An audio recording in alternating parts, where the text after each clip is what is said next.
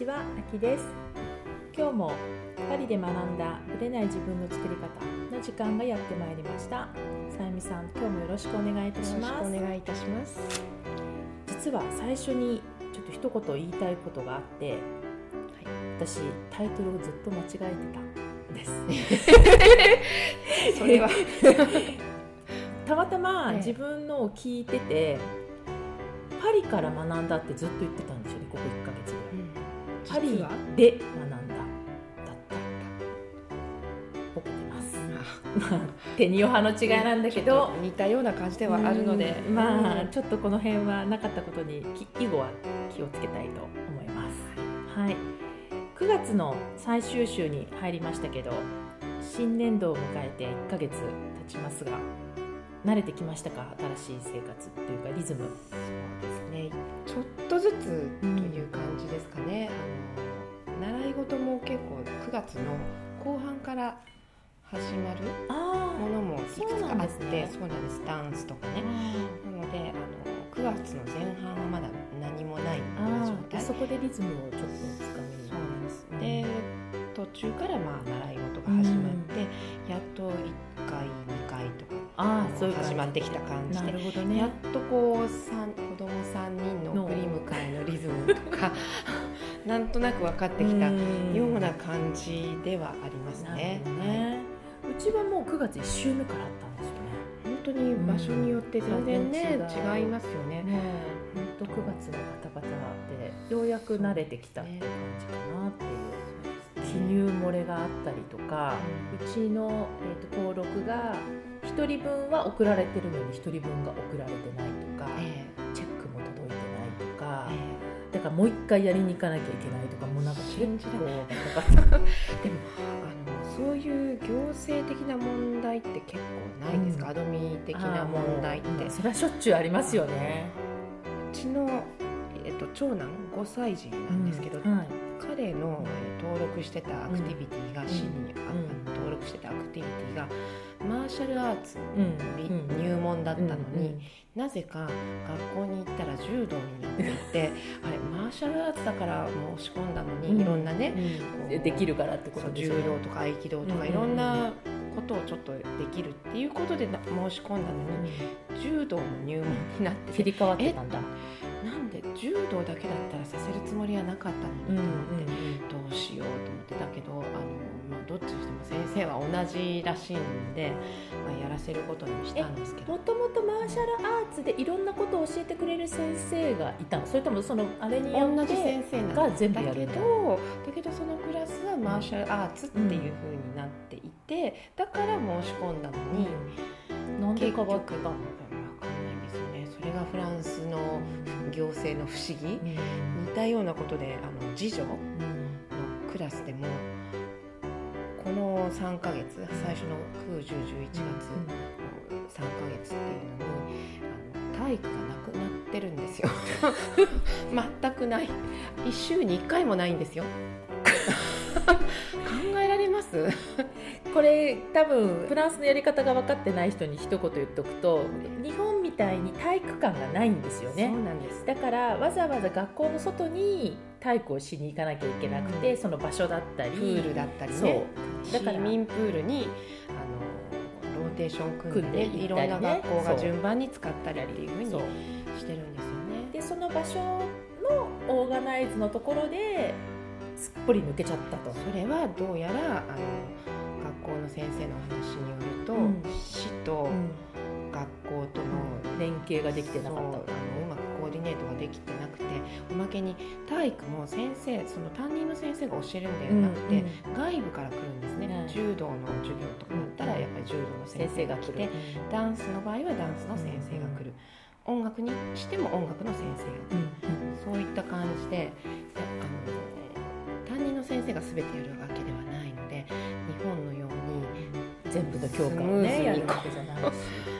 行かなかったっていうことで。いやでもそれ体育なし。っていうか ありえないよね。ありえないことが起こるっていうのがフランスならではですよね。普通じゃ考えられないことが起こる、そしてこう1ヶ月終わり。じゃあ今学期なし。ななし。でその代わり次の楽器で週に2回2つ2科目体育をやるっていうとんでもないまた冬場にやるのもかわいそうだよね。寒いんですよね。で冬場に真冬にプールっていうのもありますし。うちもありますね。結構あれは辛いですよあねのローテーションも決まってるかそうらなんだ。春ぐらいからやる子たちもいれば。学校にプールがないんですよ。校庭もあんまりないし体育館もきちっとないのでね日本との大きな違いですね。運動会なんかできるはずがないですよね、だからないですもんね、そんなこんなで。うん、まだまだバタバタ。落ち着くんだろうかみたいなね。まあハプニングありつつのはい。9月っていう感じですよね。はい、それでは本編スタートです。はい。本編です。今日はですねあの前々からちょっといろんな人から聞かれてたんですけどもどんな本を読んだりするんですかっていうのをよく聞かれたりしていてでその中でやっぱり自分の、まあ、人生を変えるような本ってやっぱどっかで出会ったりするじゃないですか。はいでその本についてちょっとお話ししたいなと思ってます。さゆみさんはそういう自分の人生を変えるような本との出会いってありますか？ありましたか？ったのかもしれないけどちょっと記記憶憶に残ってないですけどさ本当あの近々でねうん。最近ねここ数年ぐらいであれば、うん。やはり私はこんまりさんの本 結なるほ構あの片付けの。そうですね、ういろんな片付けの本を読みましたけれども、彼女ほどやっぱり確信をついてるのはないなというのを感じますね。1とか2とかいろいろ読みました。多分全部読みましたけども、うんやっぱり1がインパクトが大で、ねあの物を残す残していくのうんに、ときめきっていうの 発想を入れたっていうね。その発想っていうのはすごく新鮮というか、うん。でもときめきがないと人生楽しくないなっていうところがねねやっぱり基本ありますよね。うん。やっぱり人生楽しんでいたいし、うん。毎日をこうときめいていたいって思うと、そのときめきをベースにものを残していく、うんうん。ものを捨てていく、うん。その選択をしていくっていう発想にかなりこうインスパイアさされたんだ。はい、わかる。私も読みました、はい。私もずっと取っといてあるかな、うんそれは。あのけは片付け系でやっぱりバイブルとして取ってます。取ってあるんだよね、なるほどね。私の本はもう多分ブログとかにも書いたことがあるしフェイスブックでも書いたことあるから知ってる方もいらっしゃるかと思うんですけどこれなんですよ。知ってます？アルケミスト。多分ね読んだことある、サクッとなんとなくあの読んではいないですがうん。なんとなく書評みたいなのをねあー読んだことあります見たことあるはいパウロ・コエーリョっていう人がブラジル人の人が書いた本で,、でこれねその本が、まあ、本も本当にいい本なんだけども、やっぱその本を読んだ時と自分のその時の出来事っていうのがやっぱリンクしてるじゃないですか、はい。ほら音楽もセットじゃないですか。こう例えばその曲をを聴いた時の自分の状態だったりとかっていうのがやっぱセットになって思い出になるっていう。でこの「アルケミスト」はもともとね1984年ぐらいの本なのかな、なんだけど、えっと、この文庫本角川文庫の文庫本になったのがこれ見たらね平成9年って書いてあるんだけど。昔？そう。だから90 1997-8年ぐらいの話だと思うんですけどだって私が持ってるの初版ですからねそうなんだ。これ、うん、これすごい売れてる本なんだけど、うん。あでも翻訳が山川そう荒野さんとごご夫妻の。でこれはどのタイミングに読んだかというと、うん。たまたま前の会社にいた後輩がイギリスに私が留学する直前に、まあ、多分文庫本が出た頃ですよ。うん。これ読んでみてください。よかったのでって貸してくれたの。で読んだらすごいんですよ。この私のイギリス行きと見事にリンクしている話でもう返した後すぐ自分で買ったのね。うん。でこれがだから だから古いでしょ？90は、本当ですうよね、ん、でこれもイギリスに持ってって、イギリスでももう何度も読んだしフランスに来てからもずっとだから私と一緒に旅をしている本なんだけれども、すごいですね、うん、実は100回以上は絶対読んでるのねこれ。すごい。本当にいい本なの。ちょっとふっとした時にまた手に取って読むっていう。でこれは別に哲学書じゃなくって単なる小説なんですよ。実は小説でで本当に簡単なお話で、まあ、スペインのアンダルシアに住んでる男の子が羊飼いになって、エジプトにある、まあ、宝物を探しに、まあ、モロッコに渡り、あのサハラ砂漠を横断してエジプトまで行くっていう物語なの、物語なんだけど、まあ、山川夫妻がやってるだけあって、まあちょっと哲学的でスピリチュアルなんですよ。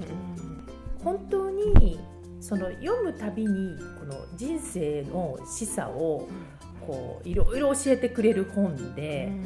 これ要はま冒険の物語なので、まあ、自分がその何か新しいことをする時の勇気とか自分がどういうマインドでやってくるかっていうのが全部ここに載ってるんですよ。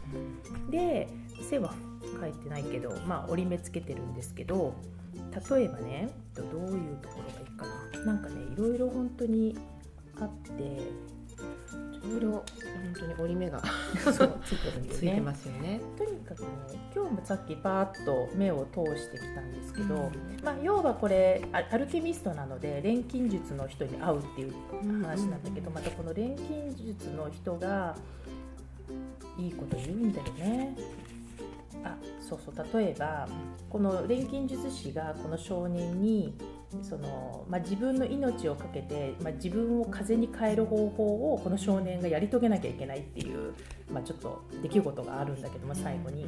この少年が、えー、でも僕はどうやって自分を風に変えればいいかわからないのです」って言うと錬金術師がもし自分の運命を生きてさえいれば知る必要のある全てのことを人は知っているしかし夢の実現を不可能にするものがたった一つだけある。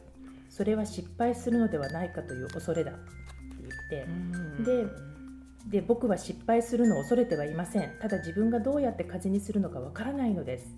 とああそれはお前が学ばなくてはならない。お前の命がかかっているからね。でも僕ができなかったらその時はお前が夢を実現する途中で死ぬのだ。それでも自分の運命が何か知りもしない何百万人の人よりかはずっと良い死に方なのだよとかっていう話なんだけどいろいろねかなりこうちょっと宇宙っぽいスピリチュアルな部分もあるんだけどもこの自分が何か新しいことをする時にまあ人生の冒険ですよね。この子と一緒なんですよね。冒険で。でまあちょっとあんまりストーリーを言ってしまうとあれなのででその宝物がどこにあるか。っていうところが最後わかるっていう話なんだけど、これはね本当にその自分がイギリスに行った時もやっぱり自分が冒険してるっていう感覚がやっぱすごくあったから、やっぱり多分イギリスにいる間も何十巻も読んでたんだよね。多分辛い時、で1回読むとこれすごいちっちゃいっていうか薄い本なので2日3日あれば本当に普通に読めちゃう本なんだけど、こう読むたびにね学びがある。学びがあるしその時にその時の状況によってそう受け取り方が違う、うん、今回はこの部分がすごい良かったとかいうのもあるし、うん、今回は全然違うところがっていうのもあるし、うん、このなんか新しいことにチャレンジしたいんだけどちょっとこう二の足を踏んでるとか。ありますよね、うん、そういうそういうのはね。日々ありますよそう,、そういう人にはぜひ読んでほしい。私も読まなきゃ。貸しますよこれ。読むんだったら、うん、すぐ読める。でも本当に彼のすごいところはそういう哲学っぽい話をこういう冒険物語にしてしまったっていうところで、この人ね本当に私前フランスでドキュメンタリーを見た時は、まあ、スイスに住んでたんですけど、うん、うん、なんかまだそんな60代後半ぐらいで、うん、若い方で。でもしねもう一つだけ私読んだ本ですごくこれがあの冒険の本だったら。もう一つがね愛の本愛を語ってる本があって、でその愛を語ってる本っていうのが「ピエドラ川のほとりで私は泣いた」っていう本なんだけど、これもね泣いた。泣けるんです、ね、泣ける。愛の。だから愛についてちょっと読みたい人はこちらコエルさんではこちらがおすすめかなと。で私ね本当にそんなに持ってどうするのって感じだけど英語版もフランス語版も持ってるんですよ、うん、でもね英語版とフランス語版は1回ずつしか読んでないみたいな。でもそれでもねちゃんと読んでるだけ。そう。素晴らしい。でもね100回読んでるからもうストーリー全部頭に入っちゃってるのね、書く言葉のバージョンがあればもし、ね、あのお子さんとかがちょっと将来大きくなって何かがあった時に、うんまあ、何語でも、読めるからね。ね読めますよね。で私この本を読んだ時にもちろん今の夫にもまだその付き合う前にね勧めて、で彼も即買ってみるって言って、うん。言ってくれて、まあ、だから彼もフランス語版持ってるはずなんだけど「うん、よかったよ」で終わっちゃったんですよね。なんでこの感動を 彼は感じ取ってもらえないんだろうかって 思ったんですけど。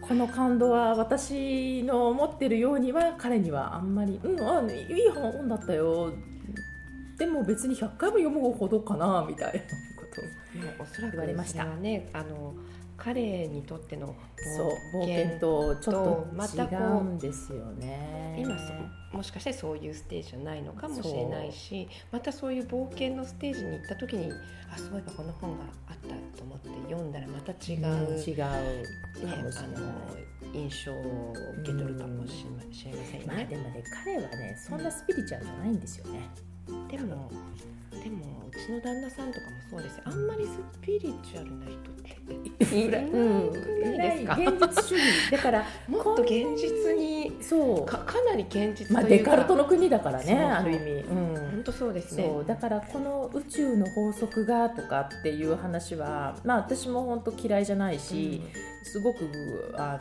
大事だなと思ってるんだけど、うん。逆にこうイギリス人とかの方が、医療とかもそうですけど大あ医療とか、うんもっとこう、うんなんとなくあるかもねうん。確かにね、この辺りの受け入れそうな感じが。でもまあ世界38カ国にこう訳されてるぐらいの本だから、まあ絶対みんな有名だとは思うんだけど、ピンとくるポイントがちょっと違うんですよね。だから、ね。うん。まあ日本の方には私はこれは特に何か新しいことをしたいとか、自分のやってることに迷いを感じてる人はうんもう絶対おすすめします。はい。これ当時の値段で520円なんでね。い今はいくらかわかんないですけど、はい、ぜひ読んでいただけたらと思います。はい。